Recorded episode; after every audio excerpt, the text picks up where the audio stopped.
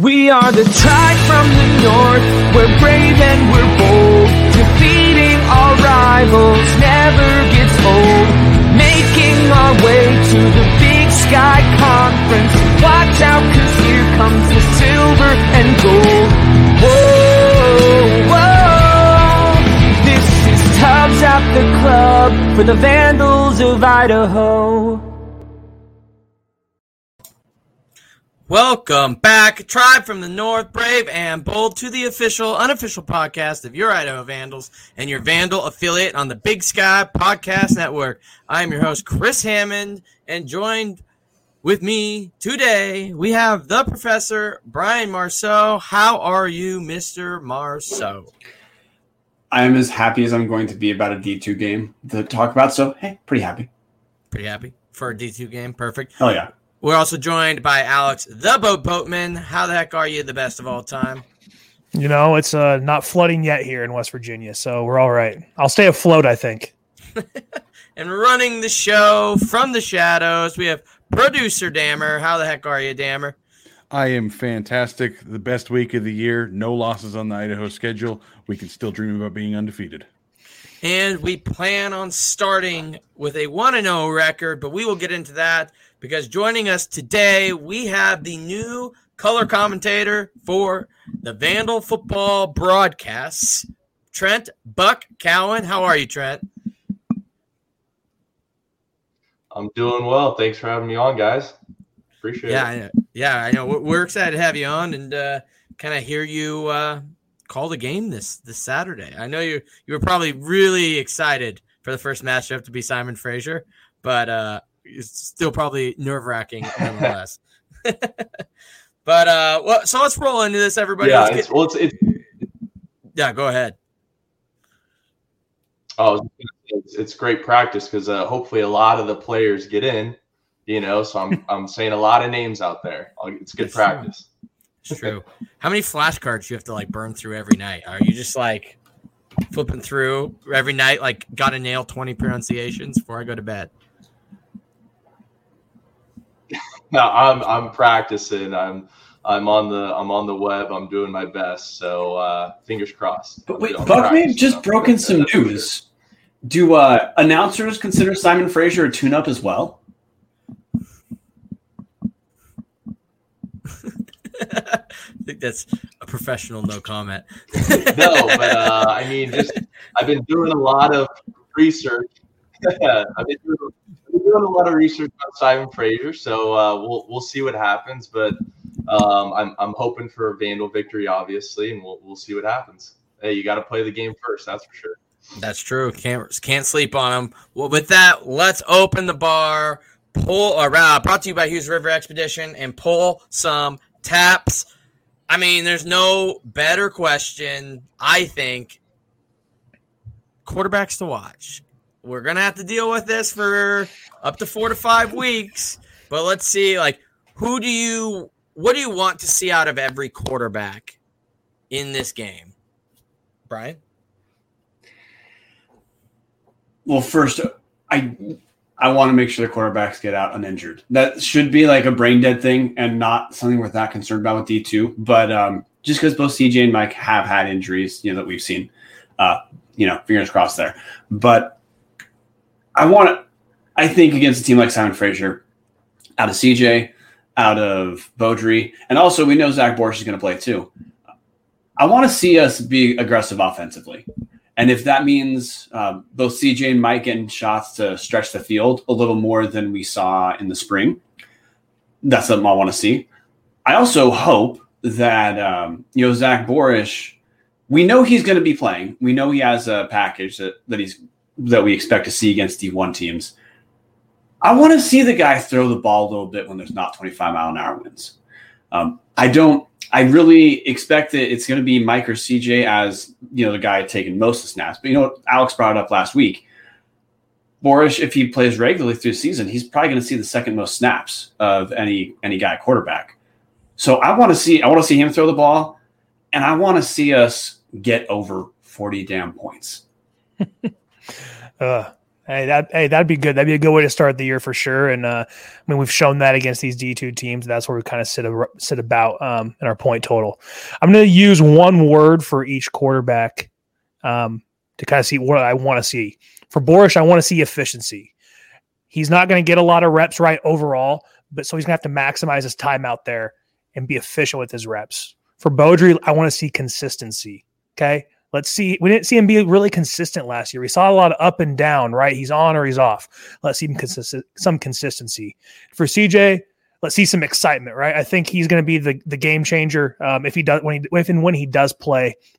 He's not, you know, what we've seen at quarterback for Idaho the last uh, and since kind of Chad Chalich ish, right? There's some exciting plays. Things are going to happen. He's going to make some make people get off their feet. Uh, I know Brian, you and I were off our feet when he was playing against Southern Utah. We were sitting right there with each other, you, me, and Dallas. And so, um, so I want to see efficiency from Borisch, consistency from Beaudry, and some excitement out of CJ. If we get that, um, we're, we're all going to be winners at the end of the day because um, that means all guys played pretty well. Trent? Trent?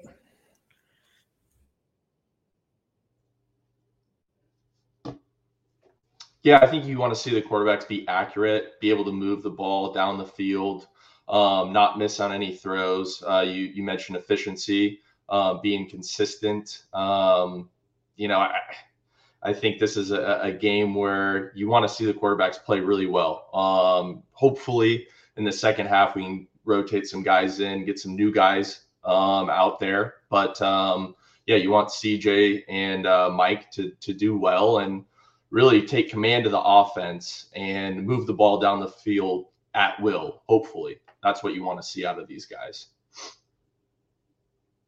Yeah, and for me to round it out here, I oh, what I'm looking for out of Beaudry is that step forward. Does he look comfortable? Because at times we saw flashes of what we thought he was going to be. Big body quarterback, is able to stand in the pocket and sling the ball around. A little bit more of your pocket passer type, but you know, he was kind of like a Colton Richardson, where like he had that cannon, struggled a little bit with the accuracy, but also surprising athletics. Like you would see Colton Richardson go on a couple of those runs where you're like, is he really going to think about running this? And he did, and actually like surprised the defense with how athletic and quick he really was, able to kind of shift to pick up yards with his feet.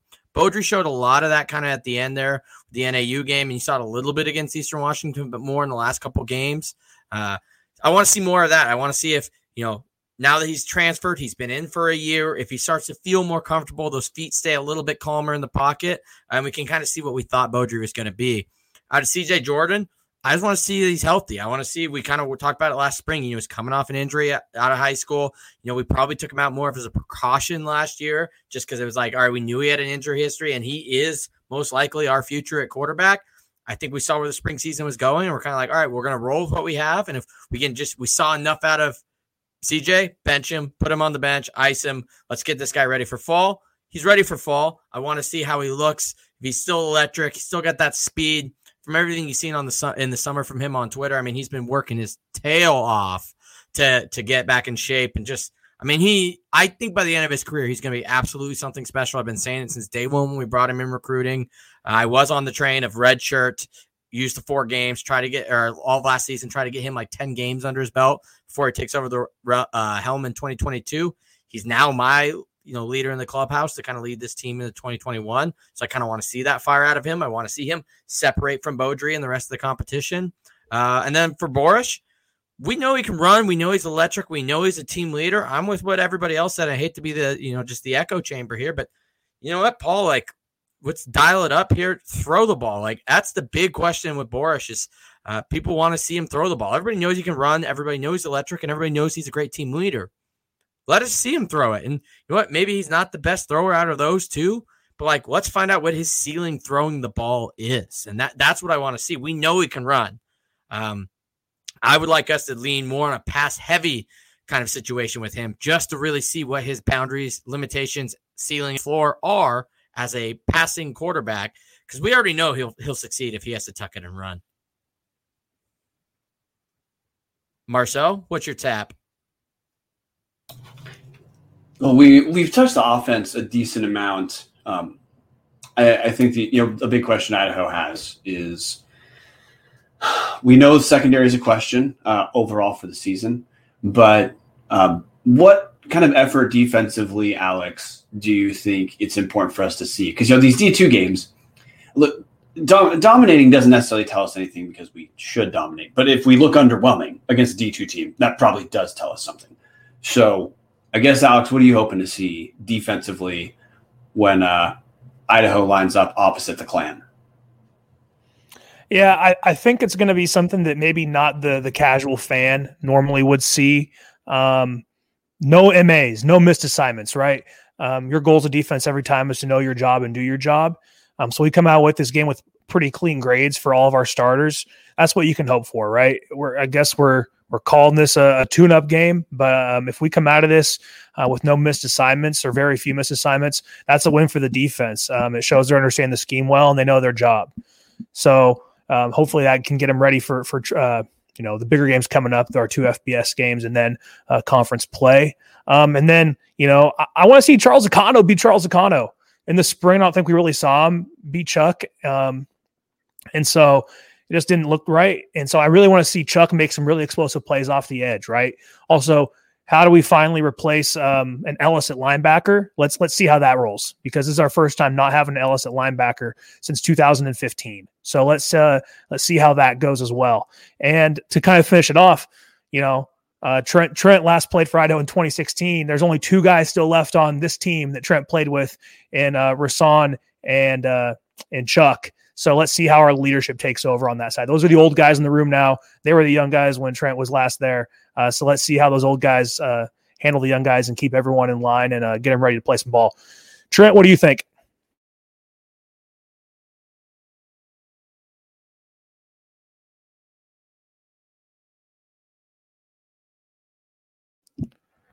Trent with the rookie mistake on mute.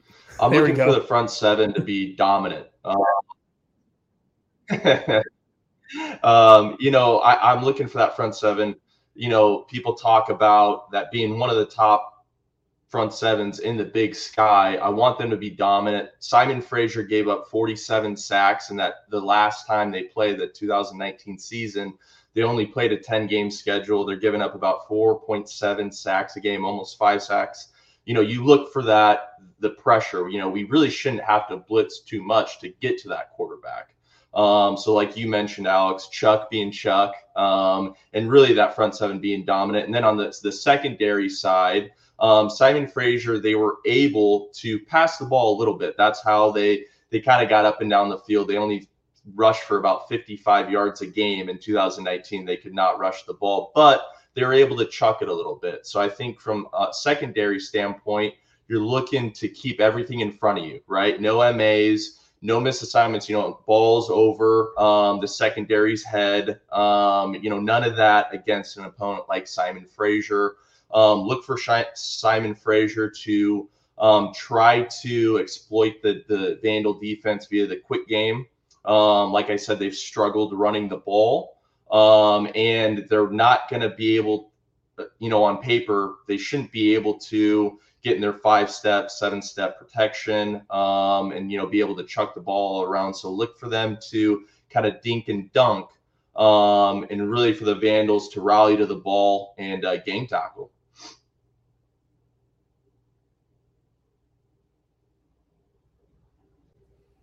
Nice, Chris. Chris is muted. also on mute. We're doing this. We're starting off hot. Uh, it's still week one. It's still week one. Uh, for me, it, it's kind of simple. Um, I'm looking for the secondary. You know, we brought in a lot of pieces. We brought in one of our highest recruits of all time is J. Duncan. Uh, and, and, you kind of look at the secondary, it's it's a lot of familiar faces. You got both at free safety on the two deep, Tommy McCormick and Jackson Woodward. Two of the guys I thought played relatively, you know, one of surprisingly well in the spring. Not surprising in terms of like we didn't expect them to do well, but like actually kind of went out of their way to both stand out a little bit more than I think people were expecting heading in the spring. Uh, strong safety. You got Tyrese Dedmon. A little bit less of a you know surprise. Speaking of he's a team, I think he's going to be a team captain again. I know he was in the spring, um, but then you know you, we bring in Arnell Walker. He's listed behind Sean McCormick. Uh, then you bring in, you still have Jalen Hoover, who's ahead of Awan Parker, who we heard was supposed to be like the guy and probably get a starting job. Um, and then kind of the one surprise is you get Marcus Harris. Uh, over Josh Jones, who is the guy we brought in from like UTSA or UTEP uh, last year or something down in Texas. And then you have Marcus Harris, who's, I believe, a true freshman, a redshirt freshman. Um, so you kind of have a two to three new guys that'll probably be contributing, but we kind of brought in a lot of DB help. And to see kind of that same crew out there that has had its fair share of struggles, I think it's fair to say, the past couple seasons. I guess we're hoping on maybe a little bit of maturity, a little bit more experience, the spring getting more reps under these guys' belts. Uh, guys, especially like McCormick and Woodward, who kind of looked pretty good in the spring. Um, but I, I, would say I'm a little bit shocked by that. And then otherwise, you nailed it. Like, do we think Trey is is the best linebacker in the league? Yes.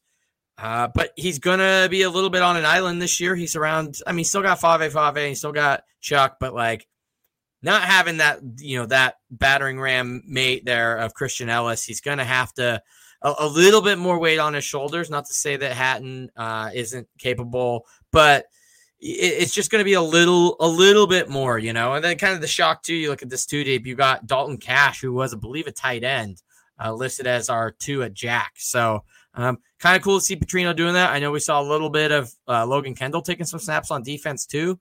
So uh, I mean, he's got a guy in the NFL for switching positions. So uh, it, it kind of works for him. He kind of gets, he's able to tell it. I mean, we saw Kaden Elliss play a little bit uh, of, of linebacker or sorry, tight end back in the day. So like Paul likes to play around with lineups and guys playing both ways. So that will be kind of interesting to see on the defense. We got what looks like two offensive guys that might get a little bit of a run on the defensive side of the ball. Brian? Yeah, my my focus is I, I agree with what Trent said. Uh, front seven should look dominant. I mean, against the Big Sky in the spring, we had the best rush defense. Um, I just don't think Simon Fraser should be able to compete with what we have on line our linebackers. I am. I really just have my focus defensively on how our secondary looks because our secondary was atrocious uh, last in the spring. Um, minus Cal Poly, worst secondary in the entire league easily. Gave up nine yards per pass. Now Simon Fraser isn't going to be should be close to as good as other Big Sky teams in terms of passing the ball. But if we're going to have a prayer of our secondary being, you know, better or making a developmental leap, they've got to be able to look at least solid against a team like Simon Fraser. So for me, I, I am curious about how, you know, Chris, you went through a good amount of the two, a good amount of the two deep, uh, where you know we, we have Jalen Hoover coming back, we have Marcus Harris, another cornerback, uh, Tyrese De- Tyrese Dedmon's back, and like I said, Tommy McCormick, uh, all those guys in secondary. I want to. I'm really hoping we have the, some of those guys show us something that can let us feel like, all right, well, once we get to UC Davis, this is where the defensive turnaround is going to start. Awesome. Awesome. I think the next tap that I'm going to pull is, you know, what do you guys, what do you think this game means for Idaho? I don't want to get into my take too much before I pass off to Trent, but, you know, uh, we only played four months ago. Um, we kind of have an interesting schedule. You know, Trent, what do you think this game uh, means for the Vandals to start off the season?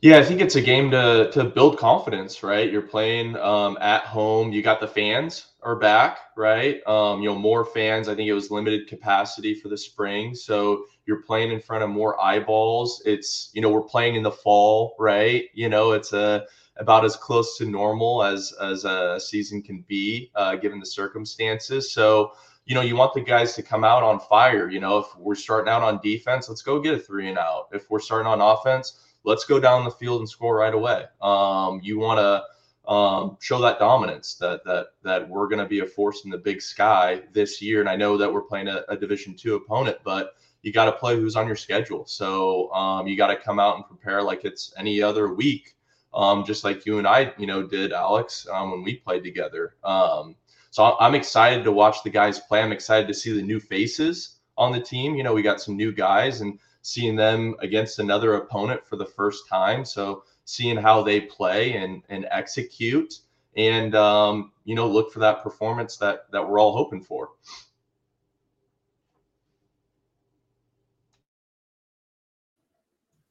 for me, it's kind of a uh, a look into the future, right? We I know we've kind of struggled here since rejoining the of like putting teams away early that we should be looking at Western New Mexico State, Central Washington, but we do. Uh, and I don't think this one will be any different. Yeah, maybe Simon Fraser hangs in around for a little bit, but um, probably a little bit less so this year because we're just not going to have the same amount of rust. Um, in fact, I believe everybody but Jackson's supposed to be back that maybe got dinged up in the spring. So we and we just got so many young pieces. Like this is a game where like I expect us to see a little bit of the future, more so than Indiana and Oregon State. I think you're going to get to see a lot of running from Elijah Cummings. I think you're going to get to see a lot of play from CJ Jordan. I think you're going to get to see a lot of these younger wide receivers, maybe some of these younger DBs, um, even some of these younger linebackers. We've talked about like, yeah, we've had a really good front seven. We're officially at that point where this is the last season for a couple of those guys. Like we kind of have Noah Elliss coming back, uh, and I believe Nate DeGraw, but like for the most part, like Coyote's going to be gone. Uh, Jonah Kim's going to be gone. So you're you're kind of Rashawn's going to be gone. So you're going to have this turnover. So like it's now or never to get some of those next guys those reps uh, because in 2022 I think our schedule's set up a little bit better for us to maybe make a push. We'll probably have CJ Jordan regardless under home at that point.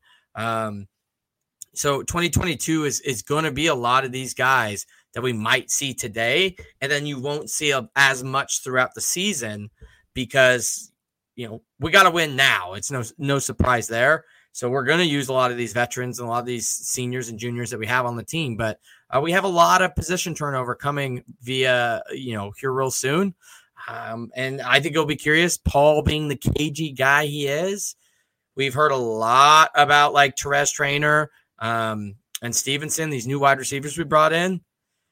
I wouldn't expect, you know, them to be out early, maybe get a little bit of those reps in, but Paul's going to save them for big sky play and he's going to throw out like Hogan Hatten and Cutrell Haywood that people have seen and then kind of switch to those younger guys again. So I expect you to see a lot of Vandals you might not see the rest of the year. Um, but that being said, we have to pull away for that to happen. So it's just going to be at what point we kind of put the, the foot to the throat, as it were, to the football team of Simon Fraser and uh, get that opportunity to showcase some of our youth.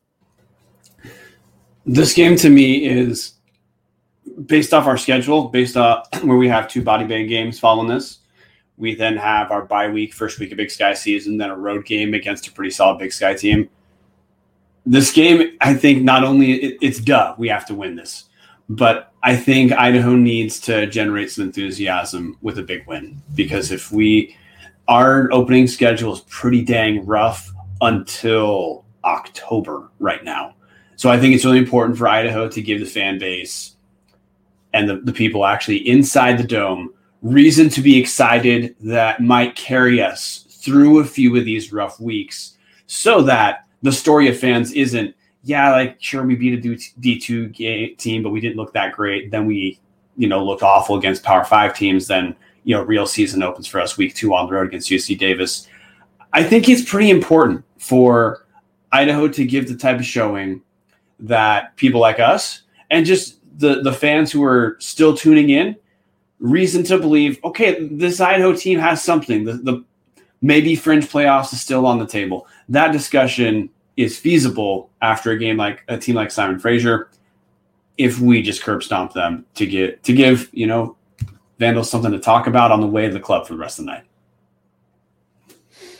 hey that's the best place to be post game you know um so you know what I'm looking for out of this game is consistency. Uh, I, I I think you know we want to like we want to see some things. We only played a game four months ago. It's really crazy, right? Like we saw this team four months ago. Well, three five months ago, last time in the dome um, against Southern Utah. Um, we saw some ups and downs. You know, football is a game of ups and downs. But let's. I'd like to see us just put the throttle down early and keep it there, and then you know just kind of coast to the win. That's pretty optimistic, I guess. Uh, but Chris, you kind of talked about it about these young guys, and I was thinking about it. You know, um, last year was a throwaway year for everyone regards of eligibility. We're back to normal eligibility rules. So for those of you who haven't remembered, uh, guys can play four games now and still keep a red shirt. So let's let's see if we see some guys. Uh, this is gonna be a perfect type of game for those guys to play uh, and keep a red shirt. So you know, theoretically, like CJ Jordan, something weird happens. This is one of the games he plays. He might, let's say he only plays four games. He can still be a freshman again in 2022. Okay. So keep that in your mind um, for this game. So love to see the young guys get out there, but uh, I like to see us take care of business because, yeah, our schedule is kind of weirdly predetermined. We have this D2 game. They're, we're, they are their body bag game, like coming to Moscow. And we have to go to Indiana, who's a top 20 team. We have to go to Resurgence, Oregon State. Um, you know, who's projected about five wins uh, this year. The week after that, then we have a bye week, and then we don't get play. Uh, we don't get to play probably like an actual meaningful game until October, um, and they're not back on the Palouse guys until mid October, the second week of October, homecoming. So think about this: we have this game this week. Our next home game isn't until homecoming, October 9th. So Vandal fans, get to the dome and enjoy this one. I don't want to hear you complain about how nice the weather is outside because come ho- October and come homecoming, you're going to be happy to be in the dome and not and happy you're not across the border in Pullman freezing your ass off. Okay. It's always 72 and sunny in the dome. And I don't care what time of year it is. Get out to the dome, support the Vandals. They need it, guys. They need the support. I know everyone listening here will probably try to make the game because you care enough to listen to us. Bring a friend, tell a friend, bring a kid, bring a cousin, bring someone, fill the dome up, show the team they need the support because, yeah, they've been dealing with a lot, having to play only five months before this. Trent, what do you think a next tap is you might want to pull and, uh, and, and keep us moving on here?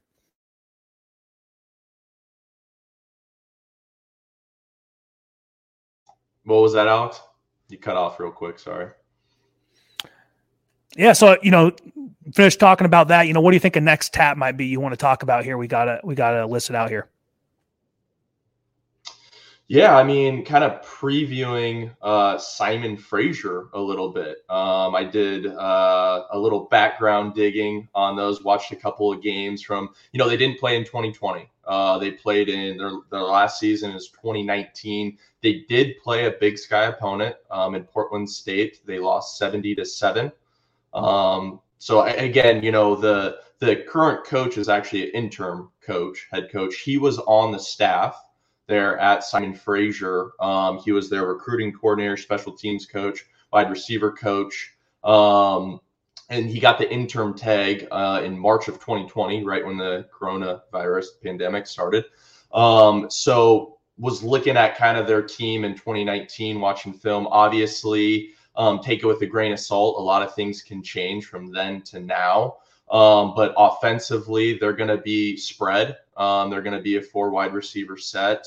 Um, they're going to have a tight end, so either four receivers or three wide receivers and a tight end. They're going to be in shot. I've only seen them in shotgun, so unless something changes, um, expect for them to come out of shotgun, um, pistol, um, also with the uh, running back to the side of the quarterback. Um, if I'm Simon Fraser, if I'm their OC, that their head coach also calls the plays, I'm going to look to to go quick game against us because um, I don't think they're going to have enough time to sit back there and drop back and pass. And, and they really struggled running the ball. And their their leading rusher from 2019 actually transferred to Whitworth.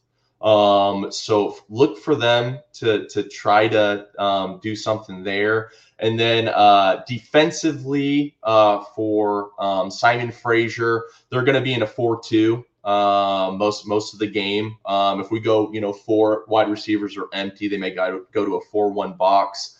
Um, they play cover three, cover one, you know, man with a deep high safety. Um, they do have a first team GNAC uh, linebacker um, in, I believe his name was uh, Griffin Barrett. Um, so he was first team. He comes back. He's number 33. And then they do have a really impressive corner. Um, this is he was the GNAC freshman of the year, Jarrell Cummings. Uh, he's number eight, uh, 5'10, 185. He was second team all league. The biggest thing that stood out to me was 17 pass breakups in a 10 game season. Um, very impressive. So look for look for us to to challenge him. But uh, he'll he'll be somebody that if you know we can get past, we should feel good about. So um, I'm I'm excited to see the guys play. But that's a, a little background about Simon Fraser and their team this year. Yeah, I was gonna say as far as Simon Fraser goes for me, um, I guess I'm just going to be looking to see really how their offense goes. You mentioned it out of shotgun. You're going to see a little bit more of those quick sets, probably a little bit more of a pass heavy offense. But uh, you know, we've seen that that could be different, especially when they're trying to break in new running backs. It's going to be a really good test of our DBs. Uh, their quarterback, I believe, the one I was just looking at, Brandon Nikshish. If like he's played in nine games, mm-hmm. threw the ball 281 times, has a one to one touchdown to interception ratio. Um, averages 214 yards a game. So, uh, quarterback like that, tradition at least the last two years against Idaho, uh, traditionally could put up, you know, a scary amount of a stat line against us. Um, so how well can this secondary do? Are we going to see a little? You should be able to take maybe a little bit more away from this game than you would a normal D two game, just by the probably the pass heaviness that this team's going to use compared to our, you know, typical lackluster pass defense. So it, it's kind of a good test of where this secondary, which is what I was looking for defensively, uh, is going to be. Brian? Yeah, Trent, I have a, a two rapid kind of questions for you. Mm-hmm. Uh, the first is when people see you at the club, you just told us you watched like how many Simon Fraser games did you watch as prep? Can you say that number again? I watched a, a, couple. I watched their game against Dixie State. I watched their game against Azusa Pacific. There's not a lot out there. How many drinks so do people I, owe you for going for digging through those Simon Fraser games? yeah, that's my that's my that's my job. That's what I got to do. I'm I'm excited. I'm a football guy. I, I, I love watching football. Um, so I mean, this is perfect for me. I'll watch any game, uh, Division One, Division Two, Division Three, NAIA. Um, so I, I I get pleasure out of it. Um, but yeah, it, it, was it was fun to, to to find a few games and kind of see what they're about. Right, you got to learn about the opponent. Okay, I accept that diplomatic answer, and I'm going to answer for you. There's four quarters in the game. You said you watched two full games. Listeners, we owe Trent eight drinks. So at some point, we need to pay up if he's going to work through Simon Fraser games. But but now the the actual question I got for you. Actually, that that last one wasn't that question. But the the other question I got for you is I'm sure you're like us in that y- you expect Idaho should look comfortable in this game, especially the reference point of 70 to 7 against Portland State. If Simon Fraser looks good against Idaho, whether that's a win or whether that's loss for Idaho or just a competitive football game for one quarter or four quarters, what is going to go right for Simon Fraser and what would have to go wrong for Idaho for the clan to look tough against Idaho? I think um, I think the the biggest thing that stands out for for you know Simon Fraser to have success to for them to to win to for it to be a close game. I think the first thing you got to look at is turnover margin. Um, you know, I think realistically the the only way that happens if Simon Fraser's you know plus two plus three. Um, you know, we're not taking care of the football. We're turning it over. We're not um, you know, we're turning over in the red zone. Um, I think that that kind of stands out first and foremost. Um, you know, not taking care of the football. Um, second, you know, penalties. You know, staying in front of the chains. Um, you know, because I, I I hope that we're able. You know, if we need five yards, run the football, get five yards. We should be able to do that. Um, it can get a little bit sticky, even against a, a, um, a Division two, whatever you want to uh, call, you know, Simon Fraser. in any football game, it can get sticky when you're third and long. Um, so, so don't have the negative plays, so to speak. Don't turn the ball over and play a clean game in special teams. Um, they've struggled in, in the special teams category. Um, obviously, Cade isn't isn't uh, you know with the Vandals anymore. So you want to see that's one thing that I'm excited to see is the special teams play.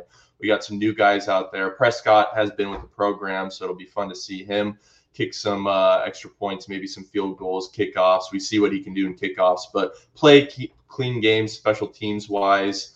Um, you know, stay ahead of the sticks, um, limit penalties, and really um, you know, don't don't be sloppy with the football. Yeah, you know, I think turnover margin anytime you have a not necessarily a David versus Goliath situation, but uh, you know, it's kind of what it is, right? In this sense, um, you you got to take care of the football. Um, and then I love how you brought special teams, Trent, because I think uh, you know, big plays in special teams, um, especially first game of the year, things can get sloppy, right? And I, I know you remember when we went down to Auburn in 2015, we were down 14 to 10, and Auburn ran a fake punt, right? Big play in special teams, completely changed the course of the game, right? Right. We were we were only down 14 to 10. They were punting the ball back to us. They run a fake punt, yeah. go 21 10, and changes the game. So big plays in special teams. Don't be surprised if you see Simon Fraser try to fake a punt this game, guys. Like this is their big game of the year in terms of they haven't played since 2019. It's their it's a D1 opponent. Look for them to try to fake a punt. And I, I guess kind of a question to you, Trent. How tough is it for this coaching staff and these players to go find film on these guys, right? I mean, their best reference point is from 2019. You know, these meanwhile, Simon Fraser can go watch film on us from five months ago they have a better idea of what we're going to do than maybe, than what they they are going to do. So how tough is that for a the coaching staff? I know Coach Petrino doesn't leave any stone unturned in film, but how tough is that? You know, maybe for some changes and turnover in coaching staff, and then younger guys who haven't played that much to go find film and and prep for this game.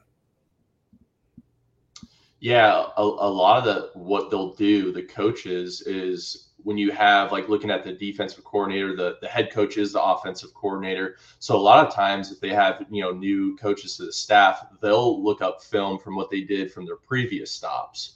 So they'll dig up old film from, you know, coaching staffs that they're at previously. They'll find film from obviously the 2019 season, uh, Simon Fraser. So they'll they'll they'll find a way. Um, you know, obviously things can change. A lot can change. They can come out um, in a completely different offense, completely def- different defensive scheme. Uh, but at the end of the day, you, you do hope that our athletes are bigger, faster, stronger, um, and will play like it.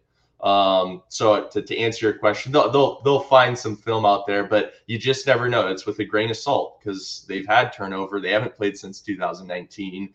Um, you know, we'll, we'll see when, when it comes Saturday. All right, and then I, have kind of got another tap I'd like to pull here. Um, who is a player that one player? I'm going to try to limit us to one.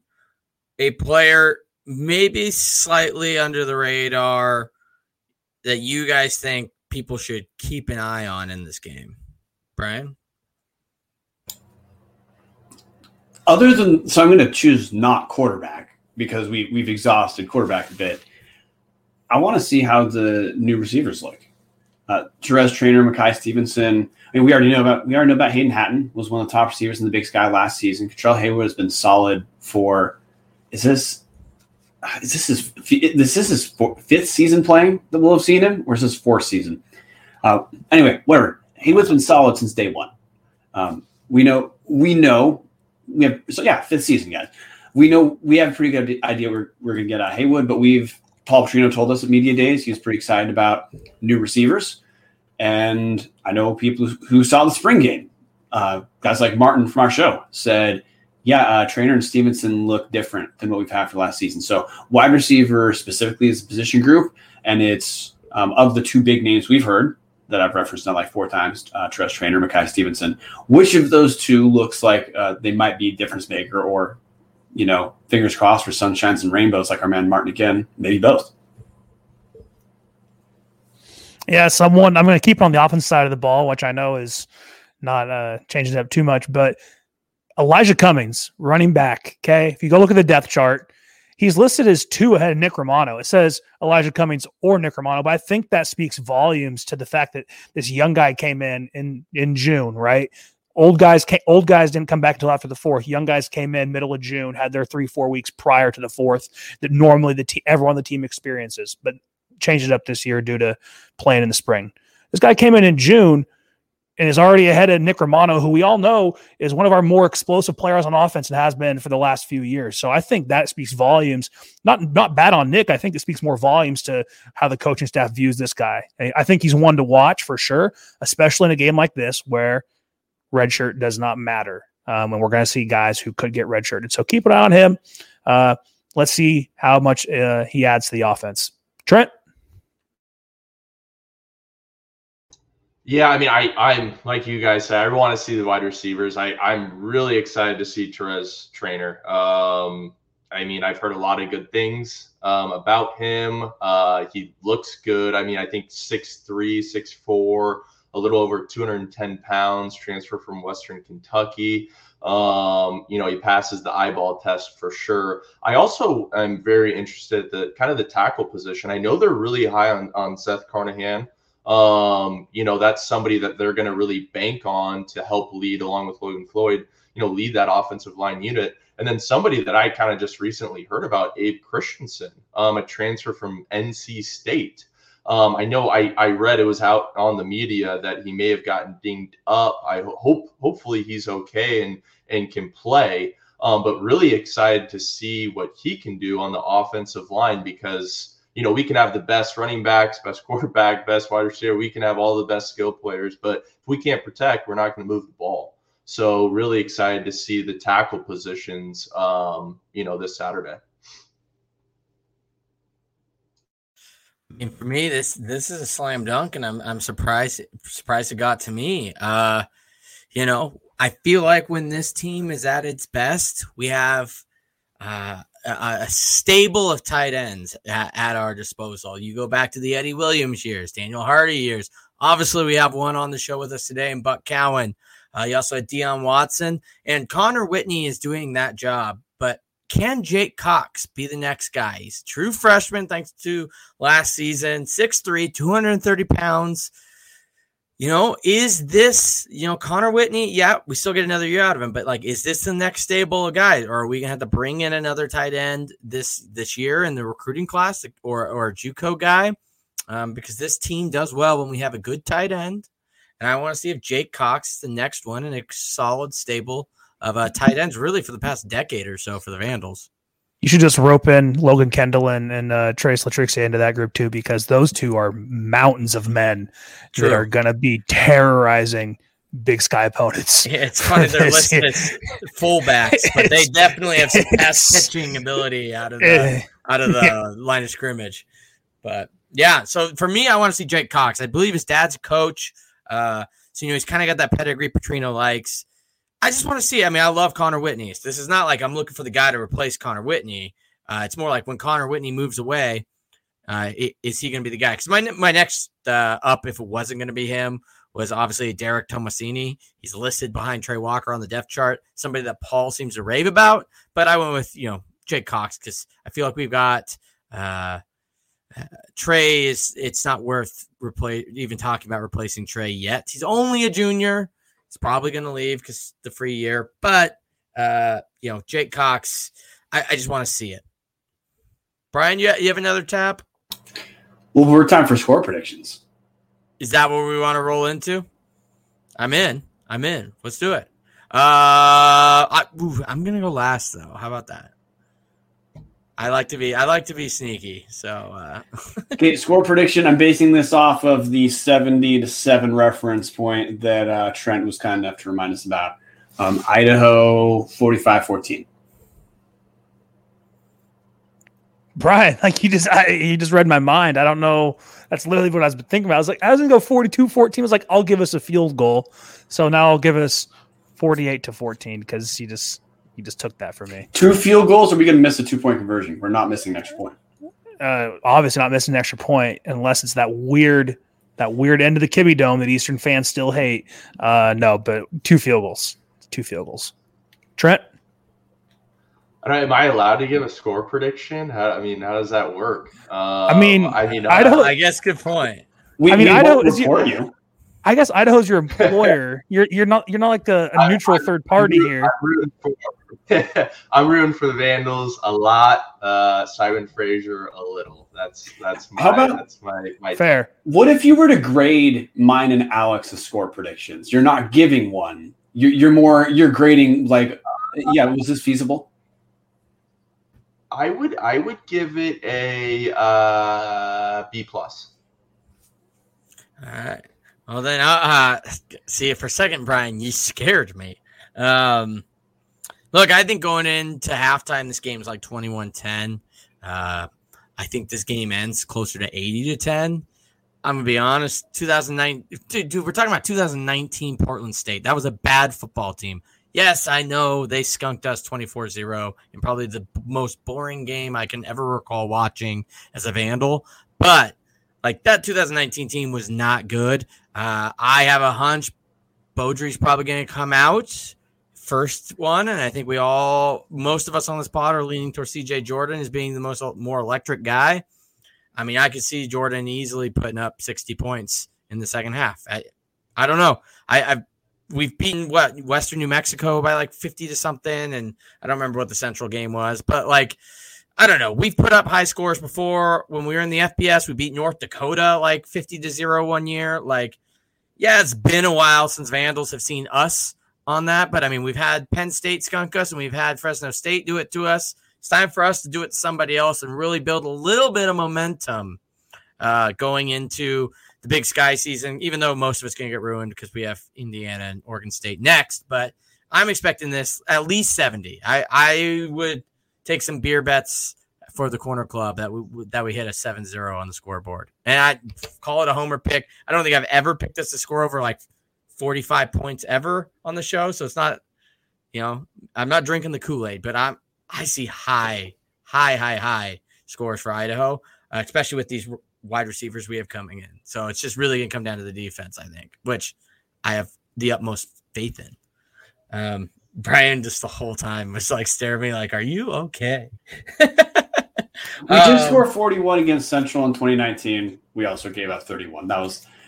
But I, Central I just, is a way better team. Oh, of course, Central's way better. I'm just saying, I don't. We need to not have a game that's in question against D2, especially Simon Fraser. Yeah. Uh, all right. Well, uh, so that that's closing up the bar. Um, so next up, we're going to roll into getting iced. So Trent, I don't think we did this with you last time you were on the show because it's part of like a weird special we were doing. Uh, but we're gonna go to we're gonna do our quick ad read, so we're gonna give you time to think about it. I know this wasn't so much an interview, but you did get some questions directed your way. So this is your chance to get it back. You get to ice us any question you want, can be sports related or not. Uh, we have to answer it, so we'll give you some time to think about it. But uh, we want to thank Hughes River Expeditions. If you're looking for a great all inclusive week long vacation, don't look past your backyard. Venture into the largest protected wilderness in the continental United States, located right here in the great state of Idaho. Enjoy a multi day trip down the middle fork of the Salmon, the main Salmon River of no return, Salmon River Canyons, or the Selway. You can even check out special trips like ones to see the Perseid meteor shower, camp on pristine beaches, check out uh, our camp on pristine beaches, run an amazing whitewater, hike scenic trails, spot wildlife, and soak in beautiful natural hot springs, and take in river all along, or history all along the river's edge. And you also get to fish some of the most remote stretches of river in the entire country. You just bring your clothes and let Hughes River handle the rest. Hughes River Expeditions has been banned alone and operated since 1976 and ready to take you on the vacation of a lifetime. What are you waiting for? Find out what it's like to grab a paddle, catch dinner, and ride the bull all throughout the gem state. Call them now at 800 262 1882 or check them out at hughesriver.com.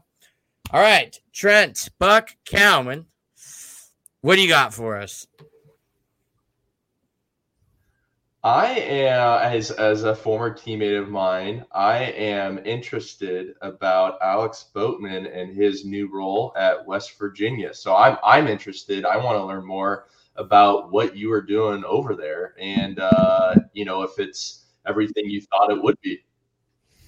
Yeah, so uh, I started a new role as a development specialist at West Virginia, and for all of you, all you who follow college athletics, development is a fancy word for fundraising. Um, so Idaho's version of that is the Vandal Scholarship Fund. Please go donate today uh, to VSF.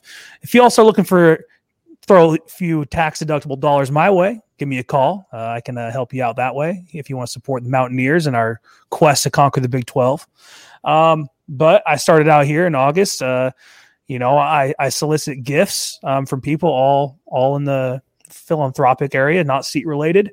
Um, so I spend my day calling Mountaineer fans and alum throughout the country who have uh, supported so far and uh, solicit some gifts. Um, got a few thousand dollars in so far, and you know, hoping to get a few more. So you know, I spend my days on the phones, but I enjoy it. Um, good people out here. Uh, it reminds me of a bigger version of Pullman, if that kind of gives you guys some uh, reference in your head. Just a big college town, a lot of hills. We are the Mountaineers, obviously. Um, but I do work for Learfield IMG technically in the third party. So Learfield handles Idaho Idaho Vandals uh, sports properties and corporate sponsorships, but they also do ticket solutions at a lot of schools. That's who I technically work for. So I work, I spend my day with a bunch of ticket account executives, uh, but good people, good company. Um, I'm enjoying it out here. You know, we got Maryland this weekend, big game, really big game. Fans are going crazy for it, and then we play Lo- the Long Island Sharks next weekend. So that is going to be a massive blowout because they I think have not won a game in the FCS or won one or two since they came in 2019. So I, I enjoy it, but uh, I do miss the Northwest. I do miss Idaho, and I definitely will be there for homecoming. Trent, I've got marked my calendar. We're away that weekend, and I'll, I'll be there for sure. Buy my plane ticket. Got an Airbnb in Moscow already, like three blocks north of the club. Prime location, and of course, there are Boatman burgers happening all year, Trent. After the game, go out to the tailgate. You know where my parents are at. Go get a burger. You know my dad's always cooking them up. Same spot, same thing. Nothing changes. Are you both employees of Learfield? Did Love we it. just connect that dot? Because you, Trent, is your technical I'm employer? Okay, okay, never mind. Yeah, it's, yeah, it's, it's, it is the same, but I'm yeah, I'm at 1099. yeah. But Okay, Boatman's a, a W two, I believe. Full fledged. full fledged text and everything. Uh, all right, uh, so that is it.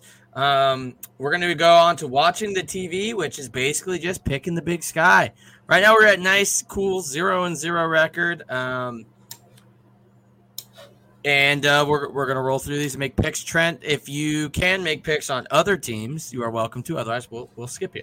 Um, Well, we're going to round us all up to one and zero because we all picked Southern Utah to lose against San, San Jose State, right? do we actually even include? Yeah, well, I feel like motion, Yes, I- motion here on the show.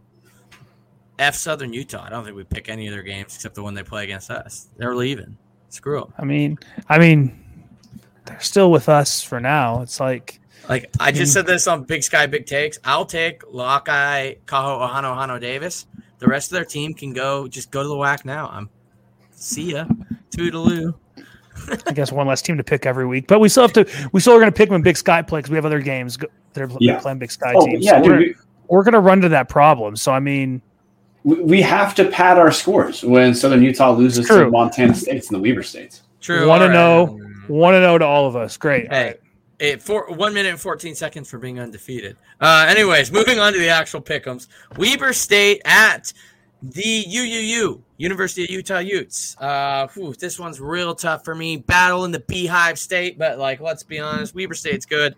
University of Utah is a shit ton better. Uh, Utes big. Oh yeah, U- University of Utah should win this uh, going home.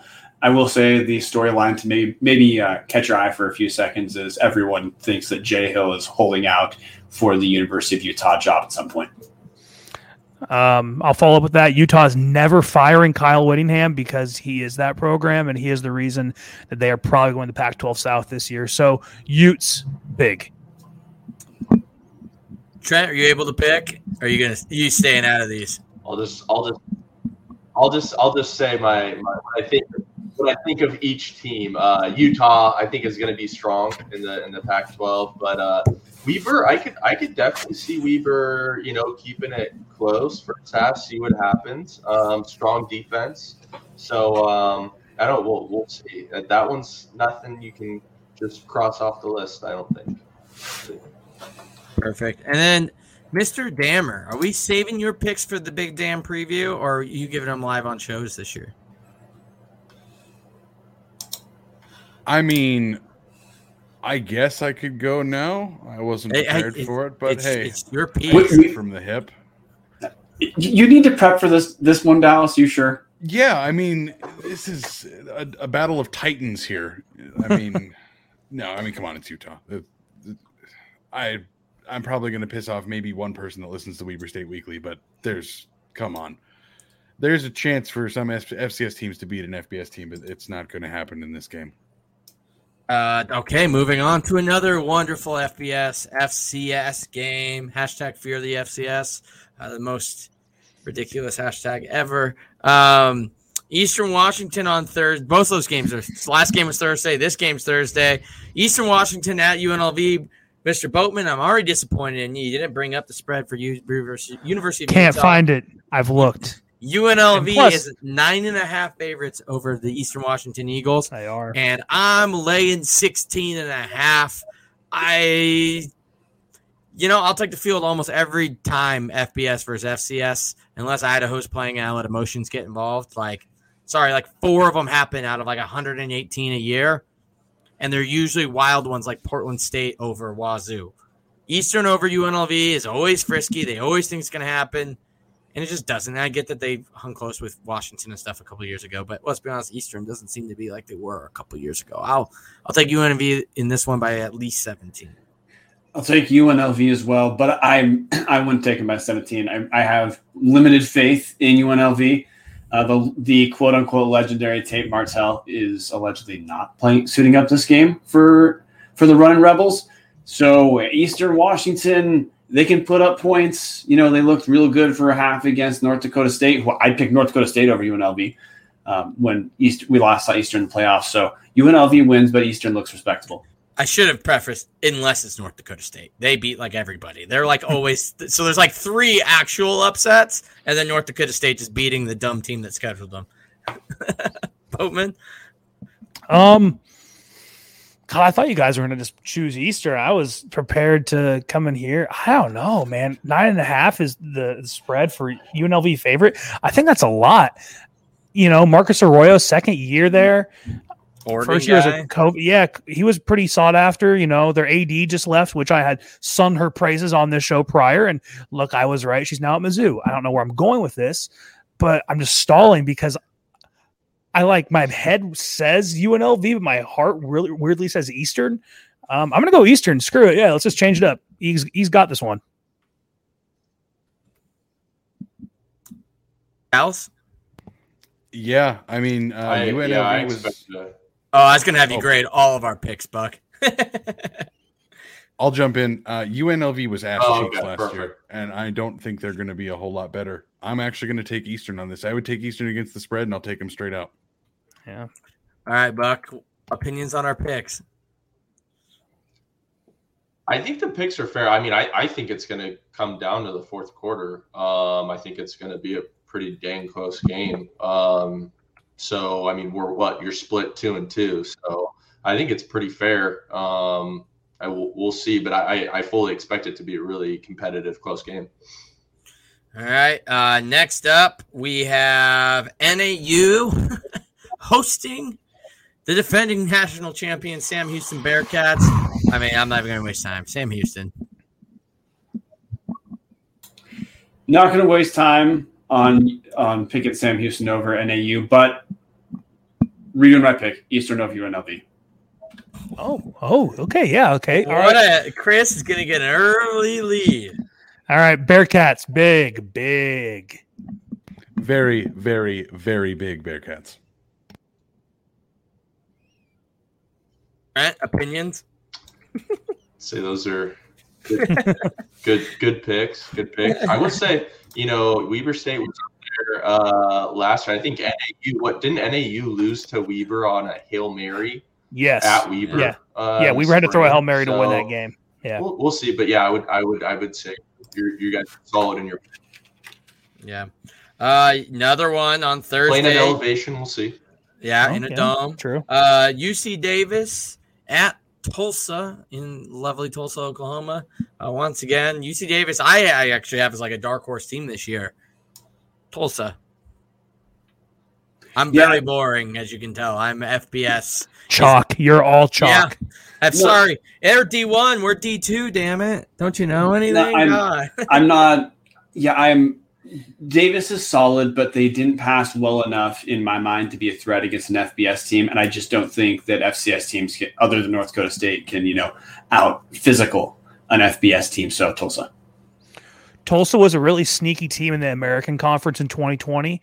Watched a lot of the American Conference in 2020. Tulsa's actually probably better than people realize they are. Um, Tulsa will win big.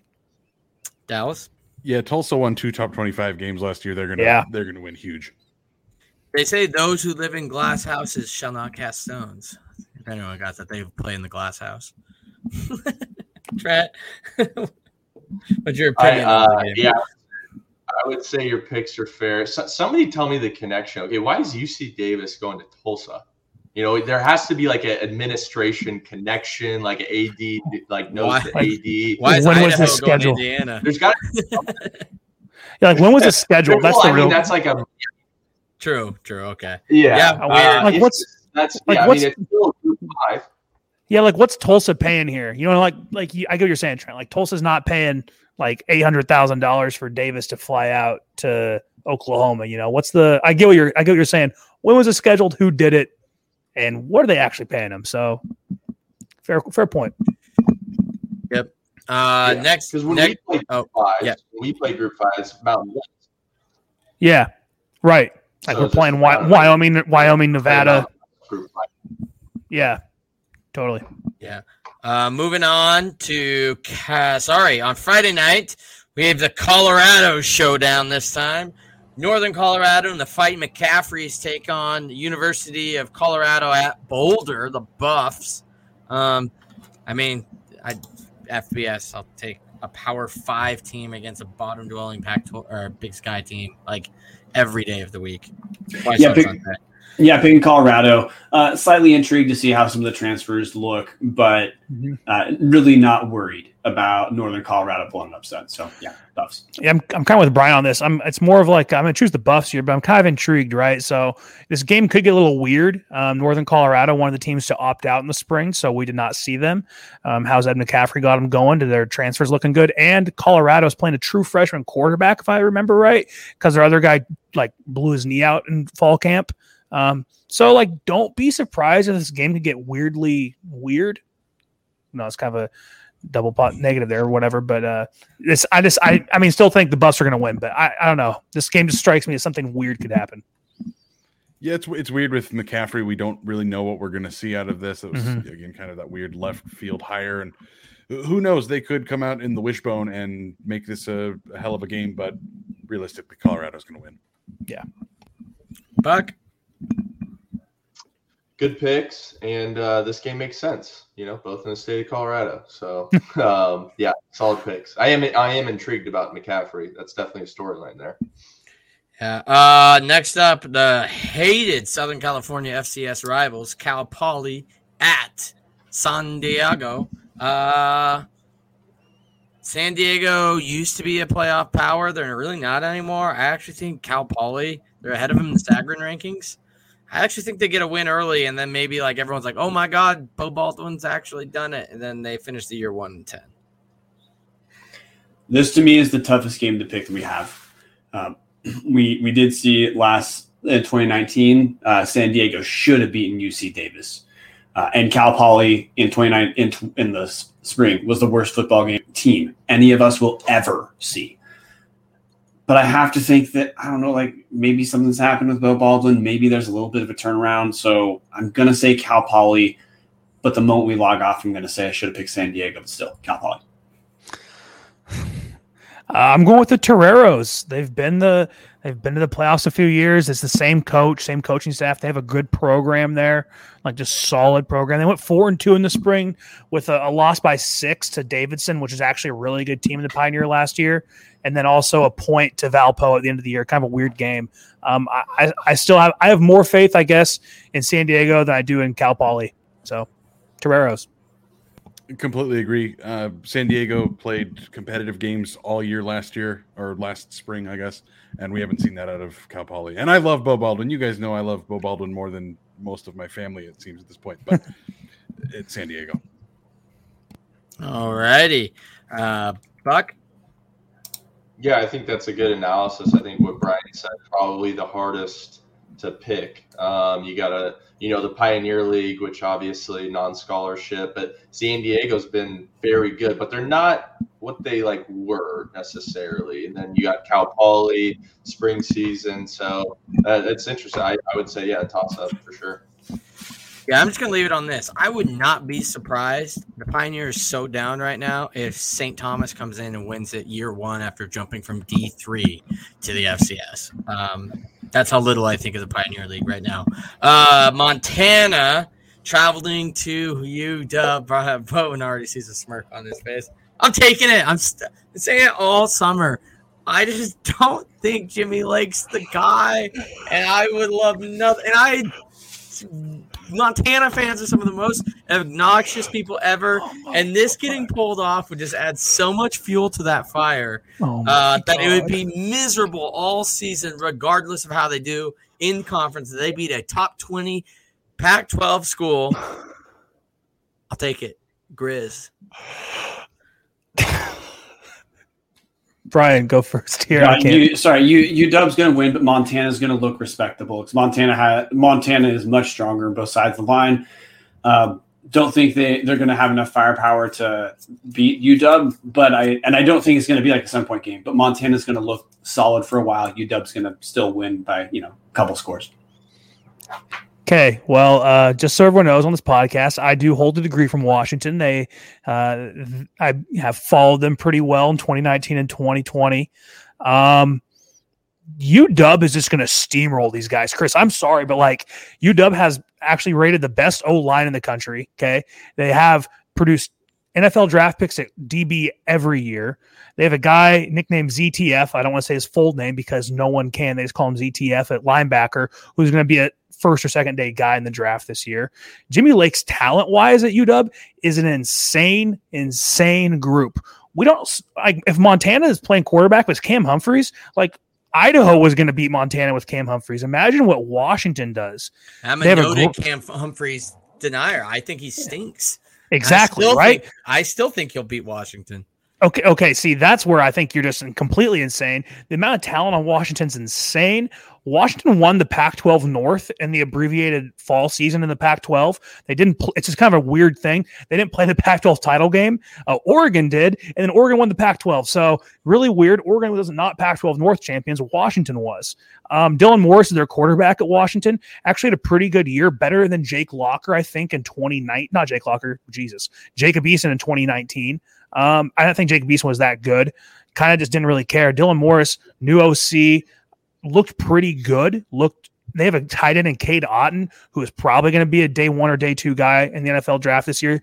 Washington's the most talented team, top to bottom in the Pac-12. They're they're my pick to win the Pac-12 this year. I'm just being straight up with you. They're going to win ten games. They're probably going to beat Michigan week two. Like honestly, I Washington, you are disrespecting my dogs because my dogs this year are probably going to win the Pac-12. The Grizz are good, yeah, but I think you're they're just competing with NFL talent across the board on that team, and they're gonna they're gonna win out unless Washington they catch Washington sleeping in a whole sleeper spot because they have Michigan the next week in the big house. Unless they catch that, Washington's gonna kill them. I, I mean, also Sam they're probably gonna play Sam Hubbard at quarterback because that guy is you know Brock. Oh, it's not Hubbard. Huard. That's Damon. Uh, it's Damon and Brock Huard's son and, and nephew, and he was a big time recruit. Um, out of, out of the Pac-12 out of Washington this year. Ran over. Sorry, Chris, but Grizz are getting their shit kicked in by my dogs. Buck. Are you skipping Dallas? Oh, sorry, Uh, Dallas. Dallas. I you just filibustered so long ago, man. What I know, yeah. said. I'll just, I'll just, I'll take what he said. The only thing I'll say uh, is is how many of those beverages have you consumed, Chris? About three fourths. Seems like about ten. I've been, but I've had this all summer. To be fair, Boatman and I've been going all summer about this. But uh really, to get some people pissed off here, Montana State versus Wyoming. Wyoming. Although I will say the fact that Brent Vigen was their offensive coordinator ten, six months ago is a very intriguing concept. Uh, however, Wyoming's defensive staff also saw his offense for seven seasons. So I think advantage Wyoming. Once again, I'd be willing to, I don't know what the spread is on this. I'd be willing to lay 16 and a half uh, Wyoming over Montana State. And I think Montana State's going to be good this year. I think Montana State's going to lose, so Wyoming, but I think this will be a competitive game. Wyoming doesn't pass that well at all, or they don't really try to. Um, interesting thing for Montana State Tucker Rovig was just named the captain, and Tucker Rovig is not had not been projected to start at quarterback. So um, maybe Matt McKay hasn't been as solid as we thought, or maybe this is just Montana State really likes and respects Tucker Rovig, and he'll lead from the sideline. Tra- But, uh, Tarvaris Jackson was a captain of the Seahawks for a while, even though Russell Wilson was quarterback. So yeah, the, the, the picks Wyoming, it's a competitive game. Um, you know, Wyoming's a really interesting team to me. They went two and four last year in their fall season, but they they're they lost by eight to Boise State, one to New Mexico, Nevada in overtime, which we saw Nevada was probably the one of the darlings of the Mountain West last year. Um, I'm just not that sold on Montana State. I think yet. I think with a new coaching staff and a lot less time to prepare than than normal uh, with coaching turnover, um, I'm going to take Wyoming. But this game is kind of intrigues me. I, I think. Uh, I guess I'm gonna go with I'm gonna go with Wyoming, but Montana State could make it a little weird. I mean, Brent Vigen obviously knows Wyoming pretty well at this point, but I don't see Montana State having the horses to get it done. It's going to be pretty close. They're going to look competitive at times, but Wyoming's going to win it out. Yeah, I think they're really similar teams. I think the biggest difference is one has 22 more scholarships than the other. So I think that's what I'll say. Okay. Uh, next up, Sac State at Dixie. Shocker here. I'm taking the Trailblazers. I think rest first rust. We'll see it right here. Sac State, who I am low on. I think they'll figure it out later in the season. I just think they have so many things they got to figure out here. Uh, Dixie State sneaks up and gets them week one. I'm going to go Sac State, and I'm going to say I am jealous as hell that a school like Sac State gets to have someone like Dixie State on their out of conference schedule right now. But um, I I have faith that Sacramento State's still going to be pretty good, and I, I don't yet want to give Dixie State too much credit as an independent. So Sacramento State. I'm gonna go with Chris here, Dixie State. Um, you know, I guess we as right now we don't know uh, who Sac State's quarterback is. I saw that recently was listed as an or on the depth chart. Um, Dixie State, yeah, they knocked off some. Uh, they beat New Mexico State, right? Am I? Am I? Or is that just Tarleton State? Tarleton they State. lost. They but lost then, New Mexico.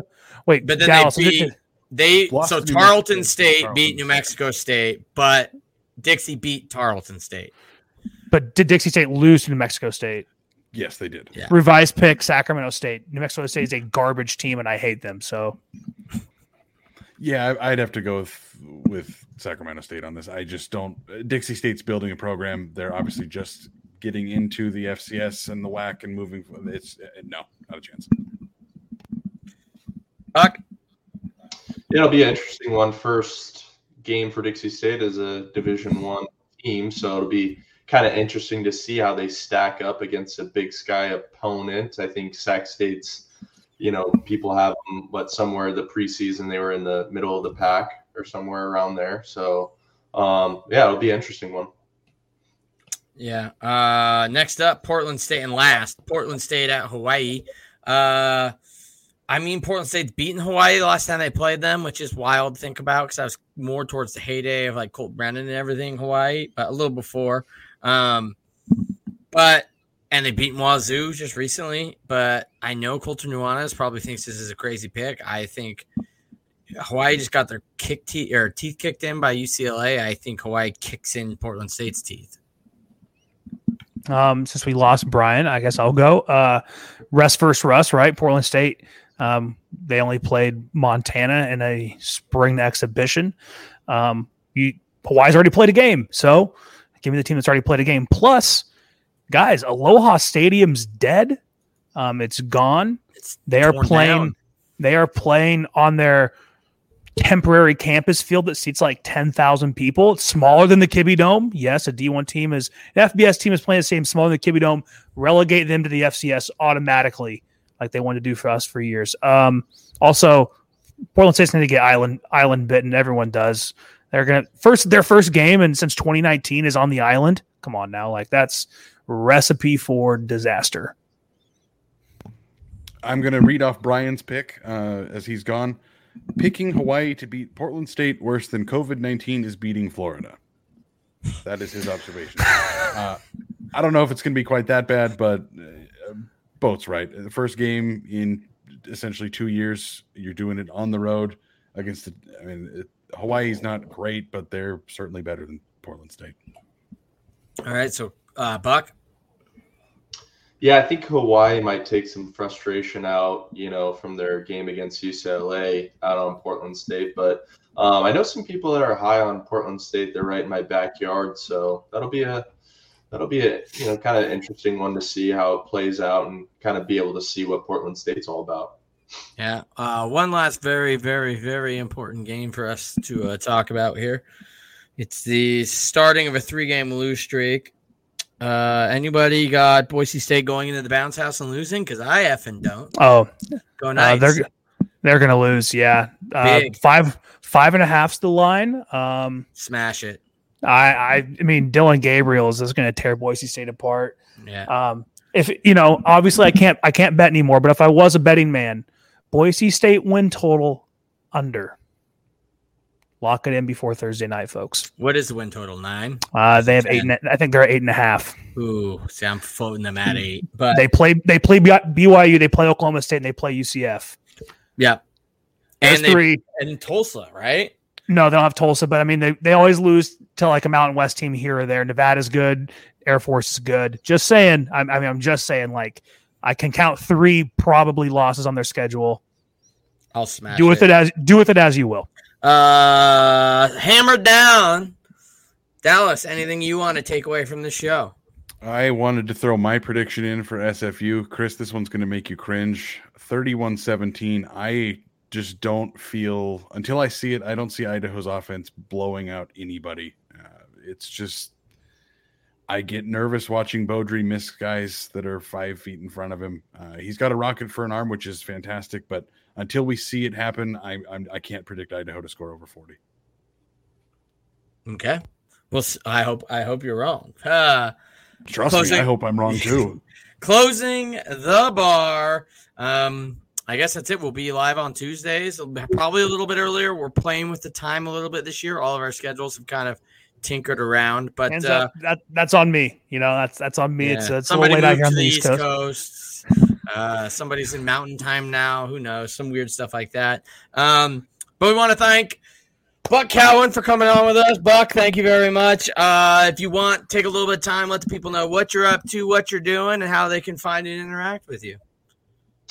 Yeah. Um, gosh, I don't even know my Twitter handle. I think it's like Trent Cowan 13. Um, I'm on uh, Twitter, but yeah, um, just I'm super excited. Um, I'm a huge Vandal fan. My whole family went to the University of Idaho. Um, brother, sister, parents, aunt, uncle, cousins, grandparents. Um, you'd be hard pressed to find a family that has more Vandals in it. So this is just um, a dream come true to be able to to go to every single Vandal game, home and away, and to be a part of the radio broadcast. Super excited to be alongside Chris King. Um, I actually had the pleasure of meeting him in Portland, and um, super nice guy, really bright, knows his stuff. Um, so I'll be able to learn from him, somebody that's a little bit newer to it, but um, just want to thank you know him and and um, Desmond. This wouldn't be possible without Desmond Banks' help. Um, my sister-in-law's family is helping me out as well in Spokane for some traveling. Um, had to get a little uh, um, logistically wise. Had to get creative with it to keep it within the budget.